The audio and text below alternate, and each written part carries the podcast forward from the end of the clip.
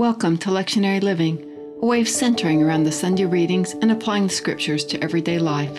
I'm Barbara Lehman. Today I'll talk about the readings for Sunday, July 11th. Today's gospel story tells a clear tale of humans at our worst. In contrast, the lectionary version of the story in 2 Samuel is confusing.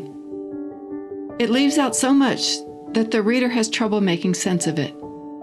On the way to Jerusalem, the Ark of God in tow, David and all the house of Israel were dancing with songs and harps and tambourines and castanets and cymbals. By the time they reached Jerusalem, David was dancing alone, with all his might, but alone. What happened?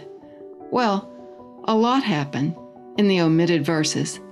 Briefly, Uzzah, responsible along with his brother, for driving the cart carrying the ark, died when he touched it.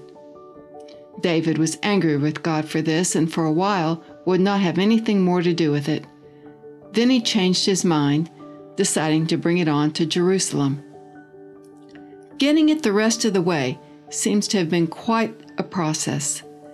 And this is where the lectionary reading picks back up. After six paces, a big sacrifice was offered, and no wonder as all must have been terrified to touch the ark. When they finally reach Jerusalem, David dances, but this time alone. It is almost as though he is trying too hard. The excitement of the beginning of the journey is gone and cannot be rekindled. The realities of the trip and its consequences are too fresh on everyone's minds. The scripture does record that there were shouts and the sound of trumpets a people glad to have a job done. Michal, daughter of Saul and one of David's wives, watched David's dance from her window with contempt, despising him in her heart. Predictably, the couple fight later about it, and this was also excluded from the lectionary reading. She points out that his almost nude dance lacked dignity he counters that her dad may have been more dignified than he, but he, David, was God's choice. Her absolutely wilting sarcasm and his equally chilling response are vintage material immediately recognizable to any couple in conflict. The insistence that each see it the other's way is classic.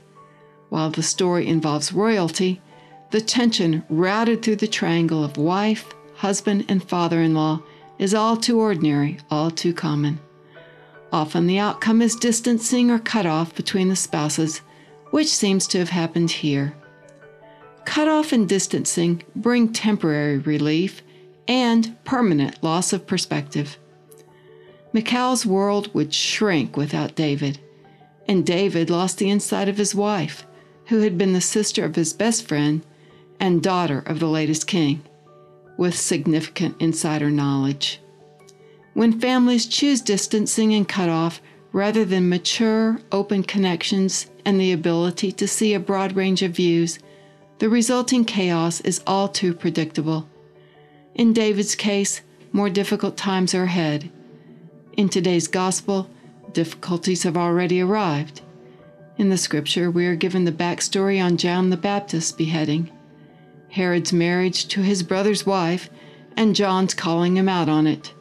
We are also told the more recent events the daughter, the drinking, the dance, the deal. All of these facts are necessary to understand what happened.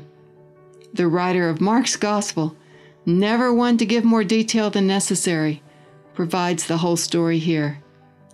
Whether with Herod's family or one's own, understanding the bigger picture is the beginning of wisdom. Work on self begins at home. Here are some questions to reflect on this week. I use these to focus on what I'm trying to do with my life. After the questions, I close with a verse from the psalm for the week. In the morning, what do I not know? What parts of my family history are unknown to me? How can I connect to other family members to find out more? In the evening, what do I know about my family's challenges? How can I learn from what happened? Psalm 24, verse 1. The earth is the Lord's, and all that is in it, the world and those who live in it.